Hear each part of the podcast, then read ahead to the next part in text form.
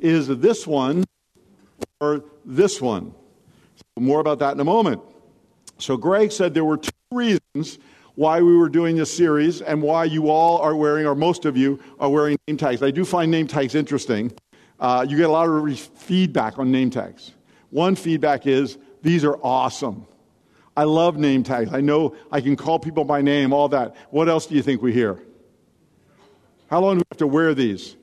I don't like having to wear a name tag. It, we're New Englanders, right? If I want somebody to know my name, I'll tell them. Wow, I love New England. All right, so thank you for the people that aren't wearing name tags, by the way, are in that latter group of people. So tell them you love them today. Um, so, first reason, first of two reasons why we're doing this. One is so you get to know some new people. Okay, you're, you're getting to know some new people. So today we're going to do something a little different. Remember last week, Greg said, find somebody you didn't know. That's a little tricky, right? Especially for people that were brand new that day. They were like overwhelmed by like 100 people coming up saying hello to them.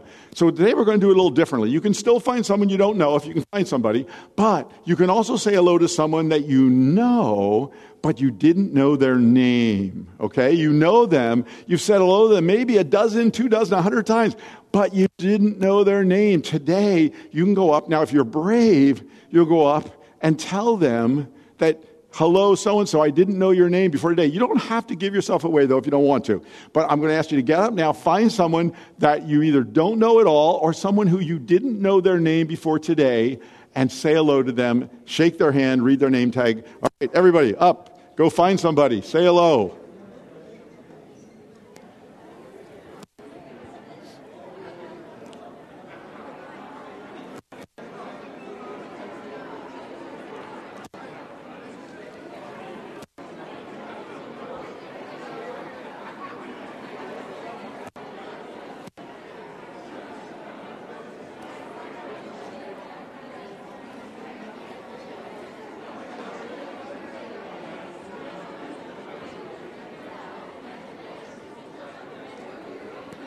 All right. Good job, everybody. Back to our seats. Good job. All right. What a friendly group, huh?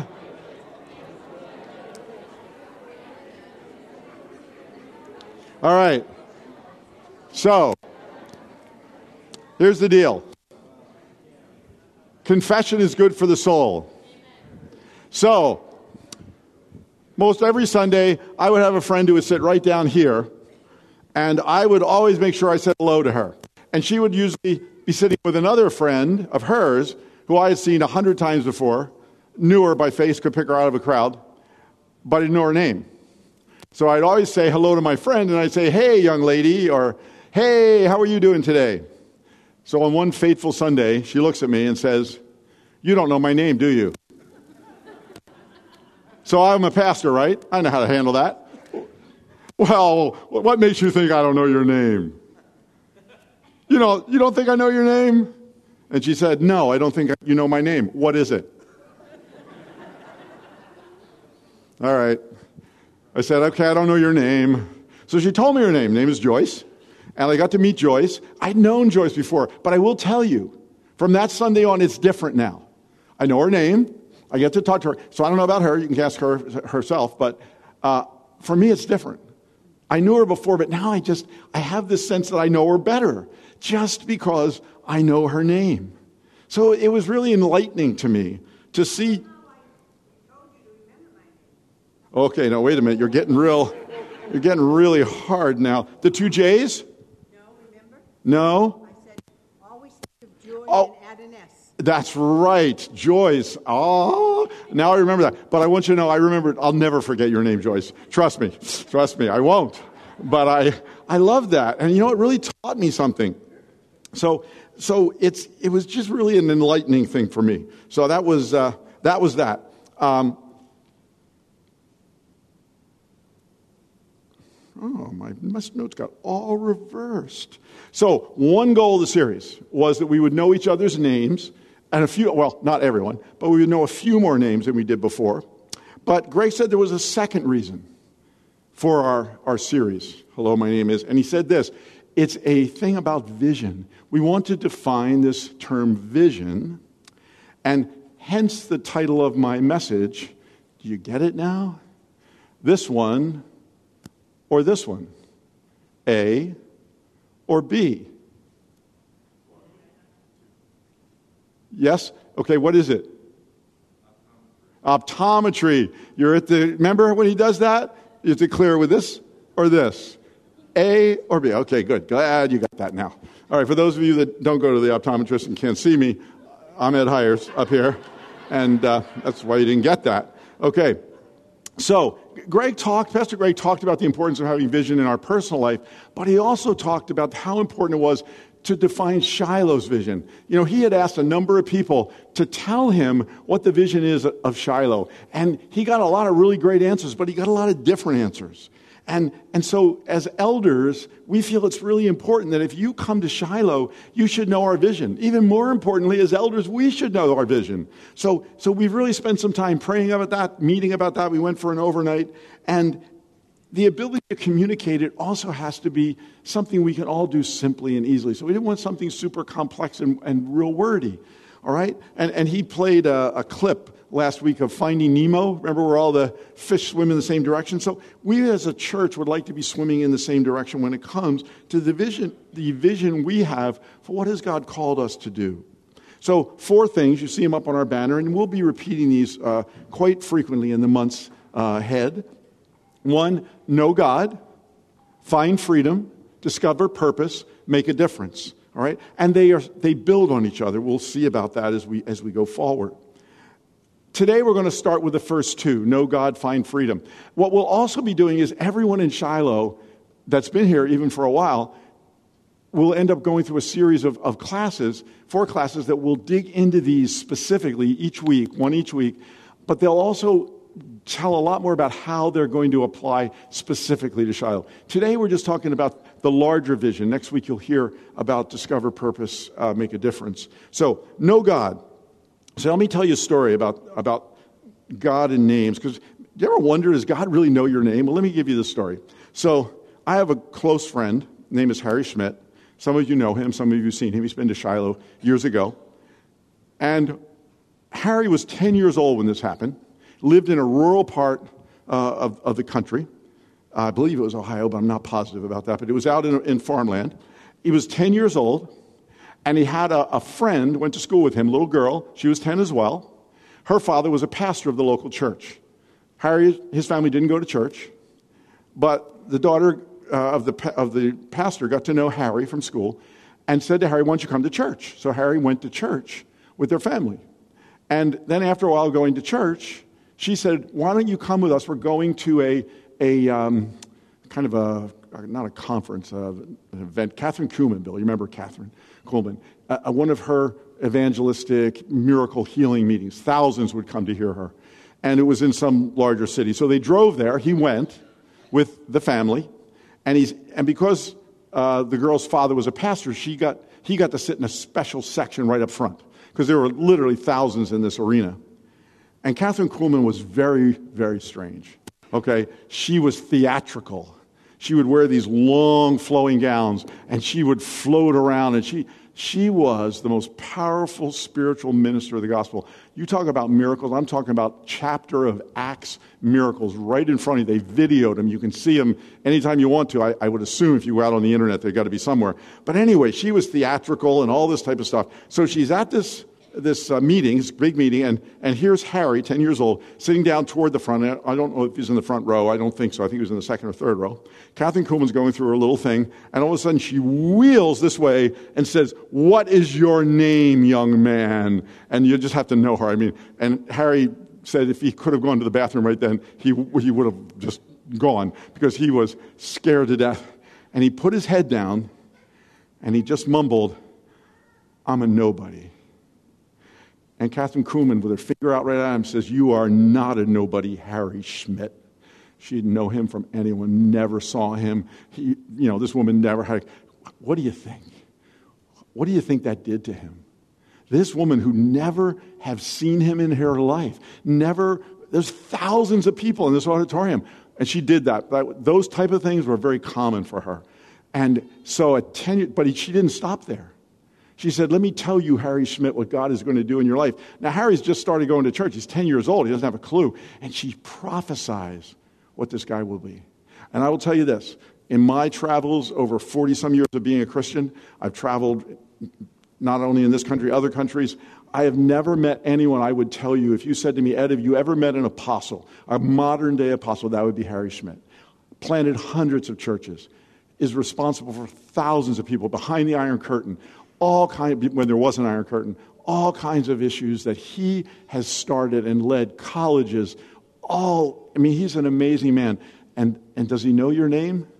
To me, that story illustrated the fact that God knows our name better than any story I've ever heard. But it was amazing. But let's look what the Bible says about that, because that's a great story. But what does the word say?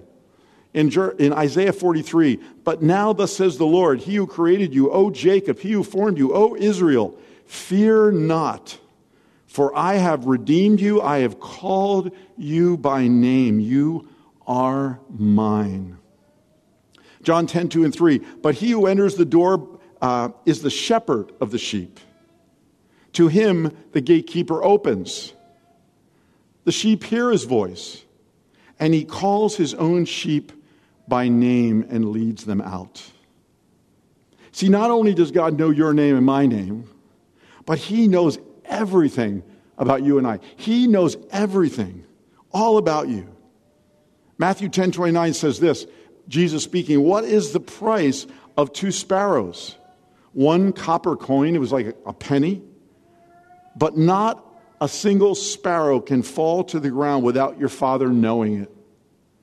And the very hairs on your head are all numbered. Psalm 139 16. You saw me before I was born. Every day of my life was recorded in your book. Is that not freaky? every day of our lives, God knew before you were even created. I mean, would you want to know every day of your life? Say no. Oh my gosh, no. I mean, oh, I would do not want to know that. You know, I do not want to know that. I just want to take them one day at a time because I know we can get through that. But if I ever had to look ahead and see some of the things were going to happen to me, I would have just quit right there. No, but He does. He knows every single day. Each moment was laid out before a single day had passed. That's, you know, and think of the billions of people. Unbelievable. See, not only does he know everything about you and me, he still loves us. All right? That's a real test of, of God's love. He knows everything. In fact, before you had a clue who he was, before all he had done for you, he loved you. I love the verse in 1 John 4 19.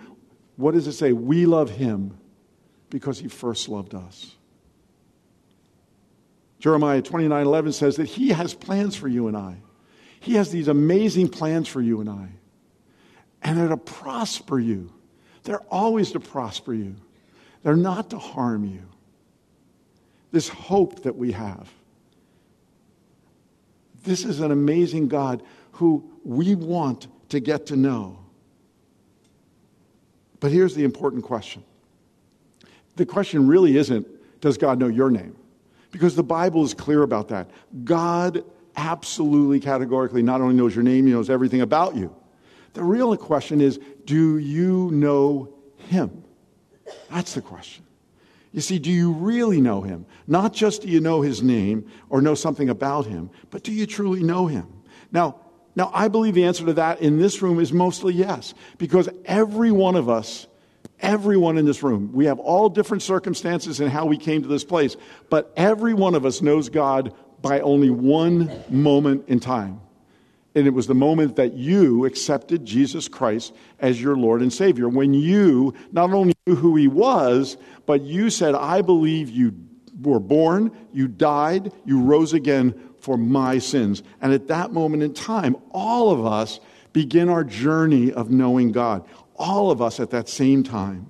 Romans 10:13 says this, "For everyone who calls on the name of the Lord will be saved." John 17:3 and says, "And this is eternal life, that they know you, you, the only one true God, and Jesus Christ, whom you have sent." That is eternal life right there. That is the knowledge of God that starts you and I off down this path. Now, here's what I want you to know though. Let's back up a little bit. Just knowing someone's name, just knowing they exist, that doesn't mean that we are looking to have a relationship with them. All right? I know Tom Brady's name. But guess what? I don't have a personal relationship with him. I would like one personally, but I won't have one. You know, I was talking to someone who I'm, I've recently met, and I thought it was really kind of interesting. A little side note. I didn't tell this to the first service. Anyway, I was, I was meeting with him recently, and he's, uh, he's a particular tradesman, and he was hired to do some really, uh, you know, nice work at Tom Brady's home. I said, "Oh, did you meet him?" And he says this, "No, I just had to work with his wife the whole time." Enough said. All right. So, knowing someone exists, knowing their name, not enough, okay? See, long before you and I were Christians, I knew God. I knew his name. Most of my time, I would have, ex- I would have told you, I believe he exists, but I hardly had a personal relationship with him, nor did I clearly know much about him. And see, as a, as a Christian, sometimes I come out of a particular religious background that if I'm not careful, I believe now that I'm saved, I have a responsibility to know God. And the reality of life is that's something that is so wrong. I have the privilege of knowing God. There's a world of difference between those two.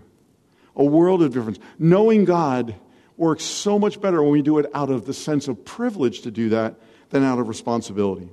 See, when I first met Barb, I, I went to work for her mom at a flower shop. She was um, she was uh, at the shop and actually went out on deliveries with me. And I, I, I knew Barb's name at that point, and I knew she existed, right? Because she was actually sitting in the seat next to me a number of times. But I wanted to know everything about her. I didn't just want to know her name, I just didn't want to know that she existed. I wanted to know everything I could about her because I really cared for her. And I wanted to have a personal relationship with her, which was very difficult, by the way, because she was not cooperating early on. I want you to know. That's one of the drawbacks. If there's any failure in her past, that was it. All right. See, I didn't do it because I had to do it. I did it because I wanted to do it. And here's what I learned is are three critical things if you're going to have a personal relationship with anyone. Okay? Number 1, time, right? Everyone said yes. Ed, time. All right, time. And then what? Communication, right? And thirdly, what comes from time communication is trust. That's how trust is built. So, they say a picture is worth a thousand words. So, I have invited my very close friend, Jenna, to come and join me on stage. As soon as I asked her, she said yes, she went right into the bathroom. So, I'm not sure what that means, but she was nervous. No, come on up. All right, Jenna, how are you? All right, sit over there. So, Jenna, do you know where I live? Kind of. But not, not exactly? What's my address? I don't know your address. Okay. Um, how many grandchildren do I have? A few? A few, right. Can you give me their names? No. Do you know my middle name? No. Do you know my birth date? No. So, by the way, I know none of those things about Jenna either. All right? So, I think it would be fair to say we don't really know each other. All right, good. All right, so, thank you.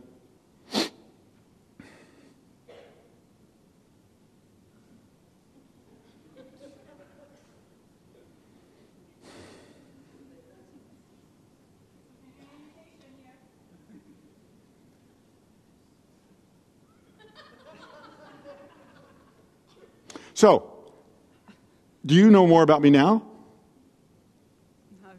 No. No, but, but we just spent time together. We did. We did, but you don't know anymore, do you? Why is that? Um, well, I didn't ask. No communication. No communication. Okay, so now let's add time with communication. So, Jenna, where do you live? Oh, by the way, how old are you?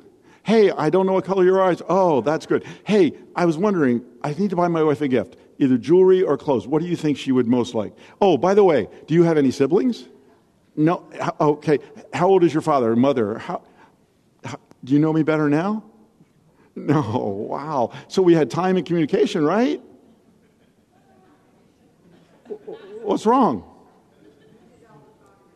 I did all the talking. You ask my wife, she'd tell you that's pretty normal. Uh, yeah, I, I asked a lot of questions, didn't I? But I never gave you a chance to answer. All right, you're done. How was that? You go back to your seat now. all right. Thanks, Jenna.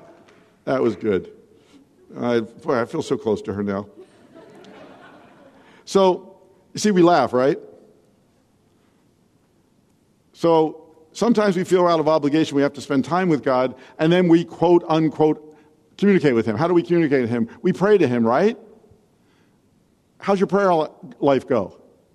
God, and we need this. I want that. Would you please touch this, this, that? What do I do there? What do I do there? And how many times do we stop and have a communication back then? Now, some of you do. I understand that. But the vast majority of Christians that I speak with, including myself many times, get in this one way communication mode with God. Knowing God doesn't work nearly as well if you have one way communication with Him. It definitely doesn't work well if you don't have time. Because there's no way that a relationship, isn't it amazing too how much time you can find when you want to build a relationship with someone? You will make the time. And we don't do it out of obligation, we do it out of privilege. And then when we communicate, so how does God communicate to us? This is basic, but how does he do it? Because I think we lose sight of this. One at a time. Through his word. Okay, one of the ways God speaks to us. So when you read the word, if you, you know, I do a Bible app, so I have to read every day, but I don't have to read. I want to read. And I want to go slow enough, depending on how late it is in the day, uh, but most of the time I want to go slow enough so I get something out of this. So I hear what God is saying to me through his word. And that's really an important thing because I'll be praying about things, and then God will at another time reveal something to me through His Word I never knew was there. Sometimes God speaks to me through His Word, and I say this Seriously? Seriously. Really? You think that is what I'm supposed to do? How else does God speak to us? Through other people, no question about it. God bless Tom Murphy. I miss him, I miss him, I miss him because Tom Murphy would speak to me when no one else would speak to me. I'm not always the easiest guy to speak to when you want to correct me. I don't know why. People don't seem to find that very easy. Tom never had a problem with that. and he would call me short on things, things I've said, things I did, and, and just question where my heart was on things. Oh, I loved him. I miss him greatly to this day. So, other people, be careful who you have speak into your life. You know, don't let everyone speak into your life. But pick those people that you trust and you know have a love for you and a concern for you. Every once in a while, God will send somebody from out of the blue. Happens to happen to me uh, once or twice. But for the most part, God speaks to us through people that He has placed in our life that have gained our trust and our love. How else does God speak to us? Oh, well, Say again? Yep, visions, absolutely. Dreams at night, sometimes, yeah. Worship music, oh boy, that's a great one. Okay, but let me tell you the one I really want you to talk about. He speaks to you by speaking to you. Okay, so this is a little tricky one here because God has spoken to me many, many times, but never audibly. Okay, and I'm not saying God can't speak to you audibly, but, but He hasn't spoken to me audibly. But He speaks to me. I hear Him. I hear Him inside of whatever it is my spirit, my soul, my mind, but not always clear as a bell. And sometimes when I want to do something, okay, let me be honest with you, I stop and I have God tell me it's okay. God, is this okay? Mm, yes, it's okay. You can do that. Okay, we're good. I can go now. No. All right, but sometimes we do kind of go through those times where, Lord, this is what I want you to say, so maybe I'm going to hear that. But you kind of know when those times come, you really do. But then there are other times. I was out, uh, I, I was going to say I was out jogging just because Greg embarrasses me with all he does. But I was actually out walking. so, uh, and not very fast, but let's not go there. Uh, but I was out walking, and God just spoke to me about something I've been really t- struggling through. Just clear as a bell, came out of nowhere and just spoke to me. It was an impression, it wasn't a voice. But, but one of the ways we communicate with God is we pray and we stop. It's awkward. It's awkward. But just sit there, just like I did with Jenna. But God, unlike Jenna, will talk to me. You weren't supposed to talk to me, by the way, so don't worry about that. Uh, but God will speak to you. Maybe not immediately the, the minute you take a breath, which we're so used to in this life, but knowing God takes time, it takes communication, and it invariably builds trust. And that trust is so important because when you get into the rocks sometime in your life, and we all do, something has to be more trustworthy than the circumstances you're in. Because sometimes the circumstances say, you're done. This is it. You know, you'll never come back from this, whatever the case may be. And trusting God says, I can do all things through Christ who strengthens me. I know the plans you have for me, plans to prosper me. I know that you have not given me a spirit of fear, but power, love, and a sound mind. All of the scriptures come back to us as we have built this communication and this trust in Him. See, knowing God is part of our vision for Shiloh, for those that are here and for those that God will send to us.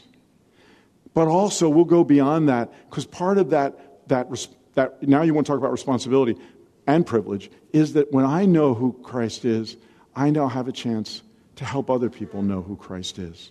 And that's a, a message for another time. So, we know him now. And it's a pro- it is a lifelong process.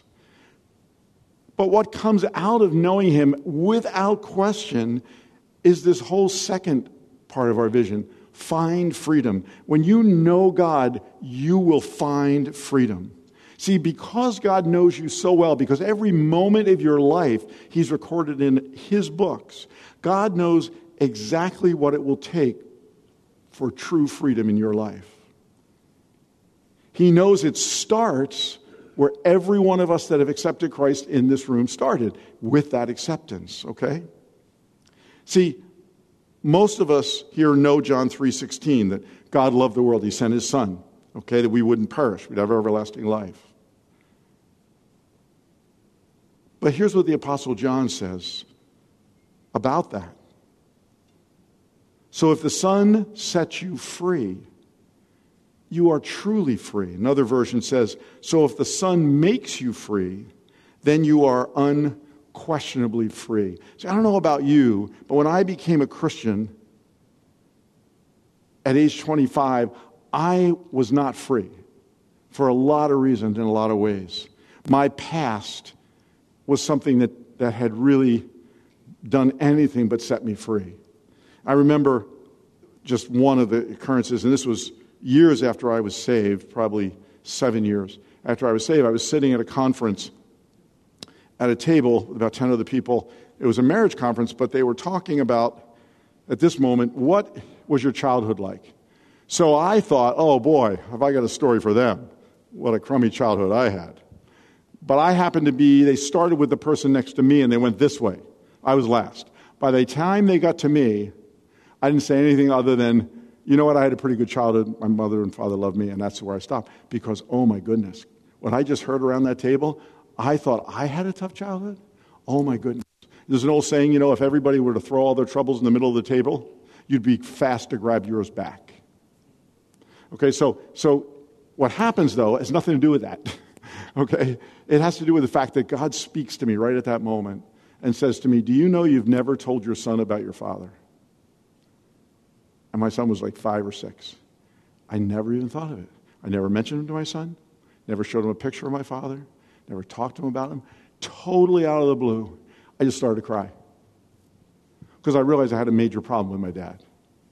One that I had swept under the rug, put behind me, never wanted to talk about him, all that kind of stuff, and just all came out.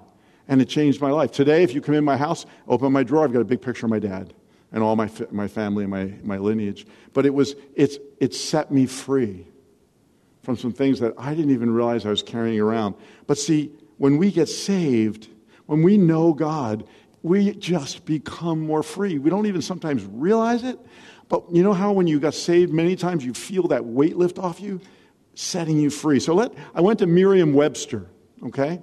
And Merriam-Webster is a dictionary. I love sometimes how the the, the natural or a, a worldly dictionary lines so much up with what we can learn from the Word of God. So let's look at this whole concept of being free. What does it mean? What does the word free mean? Well, here's the first uh, definition in Merriam Webster having the legal and political rights of a citizen. Okay? So if I were Joyce, pretend you don't know me for a moment, you don't know my name. So I come, I knock on your door at 2 in the morning. You come and say, Who is it? I say, Doesn't matter who it is, open up, I want to search your home. Yeah, buddy. I'm calling 911. You better be out of here in two minutes because you know I don't have the right to make you open the door. If I said I was Pastor Ed, you probably still wouldn't open the door at 2 in the morning and I wouldn't blame you. All right? So the fact of the matter is that we know our rights. We know what people can and can't do. You know, people can't just walk up and say, Give me all your money. You know, they have a gun or a knife, maybe, but yeah, get lost, buddy. You know, nobody, I don't care if they're a great politician or what they are, they can't violate your rights. But here's what Philippians 3:20 says. But our citizenship is in heaven, and we eagerly await a savior from there, the Lord Jesus Christ. So first of all, if we're awaiting a savior from there, it is not here. Okay? So heaven, you know, people say, oh, we're in heaven on our way to heaven. No, we're not. Okay? Heaven is a different place, and you're a citizenship. You're a citizen there. So guess what? You may not have thought of this before, but you're a dual citizen. Huh? Is anyone here a dual citizen in the building? Okay, there's one. There's one. Oh, no, you're not one. Okay. But not heaven. Oh, yeah. Bob, you're dual. Okay, so a lot of times people have dual citizenship. And so, Bob, do you have any less rights in Haiti now that you're a citizen here too? No. Do you have any less rights in the United States because you're a citizen of Haiti? Say no. Okay, good. Uh, so, in dual citizenship, more, normally, in almost all cases, you have full rights in both. So, the fact of the matter is, you have every right as a citizen in heaven to declare all the rights of a citizen in heaven. You don't have to be there to claim the rights. I don't, if I'm a Swiss citizen, I don't have to be in Switzerland to, to be a Swiss citizen and to have all the rights and privileges that go with that. I don't have to physically be in the country. Read the Word of God. It'll set you free. The Bible says you shall know the truth, and the truth will set you free, right? As you read the Word of God, you'll find out what you're free from. And it's awesome. And as a citizen of heaven, you can claim that. Next couple of definitions. Enjoying the personal, enjoying personal freedom, not subject to the control or domination of another, not bound, confined, or detained by force. Okay? This is the hardest lesson you'll sometimes ever learn spiritually. You have one enemy. Okay, and everybody would say, Amen, Ed. Right? We have one enemy, right? All right, that's resounding. So, you'll all admit that, but then when you get in trouble, you start pointing at other people like they're enemies. Okay, marital problems. I've never had a really bad marital issue where the spouse comes in and says, by the way, this is all my fault. You know, it's all about me. I'm 100% wrong. What do I need to do? That would be so nice, by the way. But they don't. It's always something about the other person. It could be your boss. It could be a situation in your life. You know, I wasn't born in a good family. I, I was born physically handicapped. I was born poor. You know, I, whatever it may be. But a lot of times we focus on the issues of our life as if the issues or the people are the problem. And the word is so clear. We fight one enemy, and here's what we know about an enemy. He's a good enemy in this regard. He lives up to being an enemy. It says what? Your enemy comes not but to steal, kill, and destroy. All right? Any good enemy worth their salt is going to do that. That's his job. Jesus said, I have come that you may have life, have it more abundantly. All right, so you got one enemy, and Jesus says, You're a citizen of heaven. This is what you can know that greater is he that's in you than he that's in the world. I have overcome the world, be of good cheer. All these scriptures one enemy. But I will tell you something. When you are in the you know what, you're going to have a hard time saying, well, I know that's Satan, and I know I, because that almost seems a little, oh, yeah, right, yes, you know, devil under every bedpost and all that kind of stuff. You know, no, that's who it is. And you say, well, you know, they have choices. I know they have choices. But the person tempting them to make stupid choices is the only enemy you get to resist is the only one that actually effectively will work to change the heart, the mind, the circumstances that you're in. And we don't know that. He comes disguised, the word says, as an angel of light. You would be shocked at the things I hear for people justifying what they're doing. I mean, it's enough to say seriously.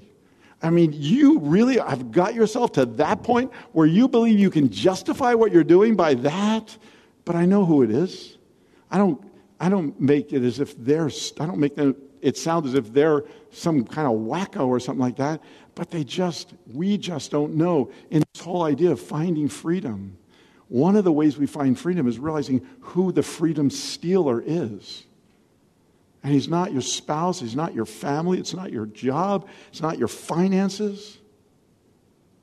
James 4 7 says, Submit yourself therefore to God, resist the devil, and he will flee from you. Resist the devil, and he will flee from you. I have to tell you something about resist. I had uh, Jeremiah Trot here as a policeman. Jeremiah, I've, I've done ride alongs with him, a ride along with him, and uh, he's told me a lot of stories. And, uh, you know, he has to subdue criminals sometimes. And, uh, and they don't always want to be subdued. Did you know that? So he goes, these, tells these stories about what's happened to him and what they've, you know, the, the real problem is when he wants to subdue someone that's three times his size, you know, and four times as strong. And, uh, and it's, the interesting thing is, when he resists their attacks on him, they don't always go away immediately. He's got to work at it, sometimes for quite a while. But the fact of the matter is, it's the same way with the enemy. You know, well, Ed, I did resist the enemy. He didn't go anywhere. Come on. Resisting is not a one time prayer. It's standing your ground. It's knowing who God is, knowing what His Word says, knowing that He's spoken to you through His Word, and holding on to that Word. Another definition is relieved from something unpleasant or burdensome. 1 Peter 5 7, give all your worries and cares to God, for He cares for you. One of the enemy's great ways of tricking us up is to convince us we've done so many wrong things that God, He loves us, but He kind of loves us from afar. That is such malarkey, okay? God always cares for you, never does what you do change His love or care for you. Consequences come from what we do, but God's love and caring doesn't ever change. Matthew 11, 28 to 30. Then Jesus said, Come to me, all of you who are weary and carry heavy burdens, and I will give you rest. Take my yoke upon you. Let me teach you, because I am humble and gentle at heart, and you will find rest for your souls. For my yoke is easy to bear, and the burden I give you is light.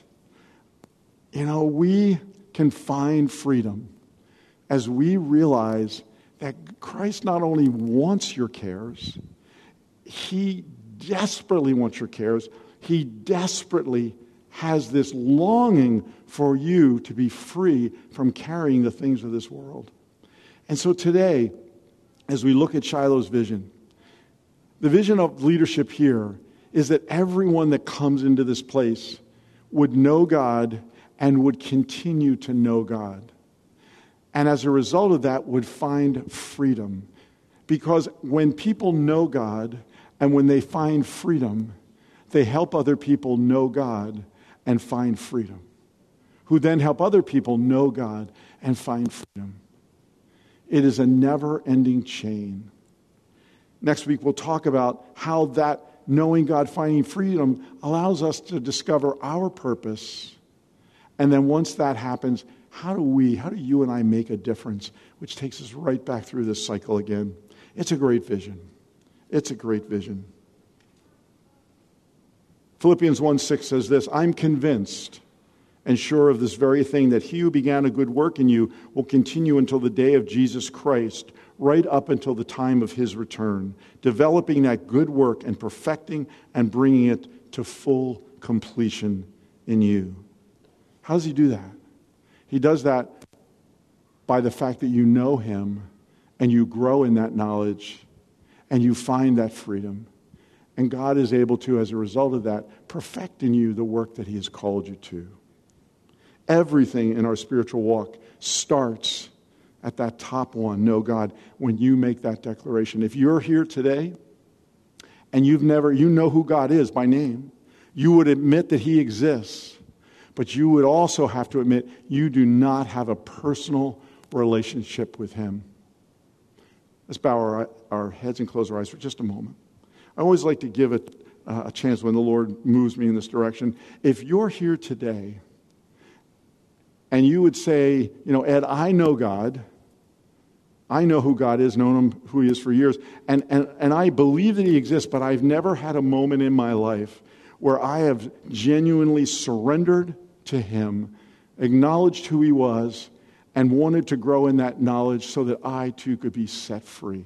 If that's you today, would you just raise your hand for a moment? Make sure I acknowledge it. Raise your hand for just a moment. Let me see it. And I would like to pray for you. You don't have to come up. I will pray for you. Anyone today, Keep your hand up if that is you. Anyone today? Anyone? Anyone at all? All right. Well, Father, I thank you for this day. I thank you that, Father, we can, we can surely grab a vision that says, Know, God, find freedom, Lord. What a great vision. As we begin down this process of Shiloh, Father, I pray that you will move on the hearts of each one here. And that when this is completed, Lord, we as a church and we as individuals will know much more clearly what your vision is for us individually and what your vision is for us collectively as a body of believers. We thank you for moving us down this path and keeping us on this path and letting us find exactly what you have for us, we pray. In Jesus' name. Amen. Amen. If you need prayer for any reason, please come up. We'd love to pray for you. Otherwise, have a wonderful Sunday. God bless you.